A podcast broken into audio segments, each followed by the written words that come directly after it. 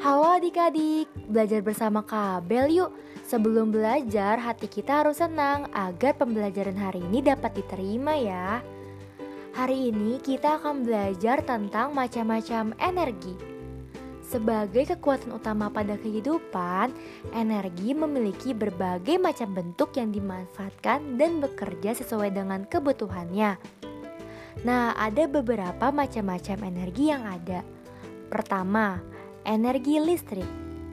Energi listrik merupakan salah satu sumber energi yang sangat banyak dimanfaatkan oleh manusia. Energi listrik berupa sumber tegangan arus listrik yang kemudian disalurkan ke berbagai saluran listrik, sehingga dapat dimanfaatkan untuk berbagai hal. Energi listrik dapat diubah menjadi berbagai energi yang lain, sehingga dapat memenuhi kebutuhan manusia.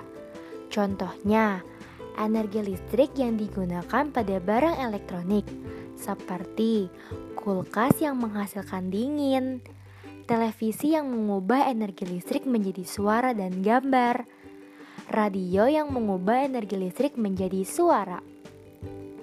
Yang kedua, energi panas.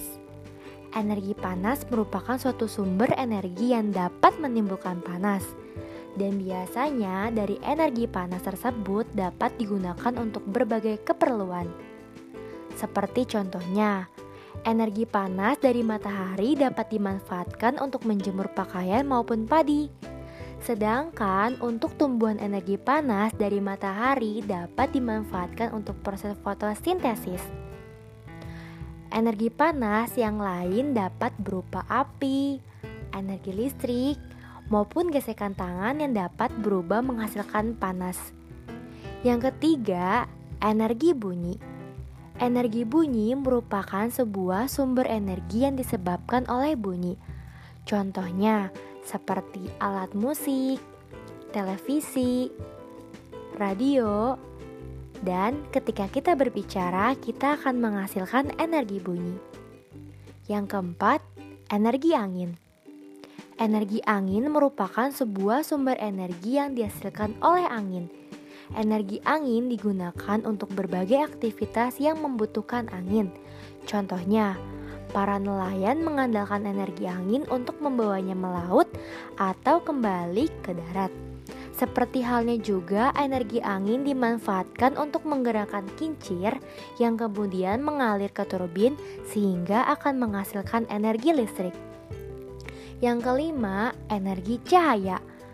Energi cahaya merupakan sebuah sumber energi yang berupa cahaya yang kemudian akan menghasilkan sebuah hasil dari aktivitas reaksi cahaya tersebut.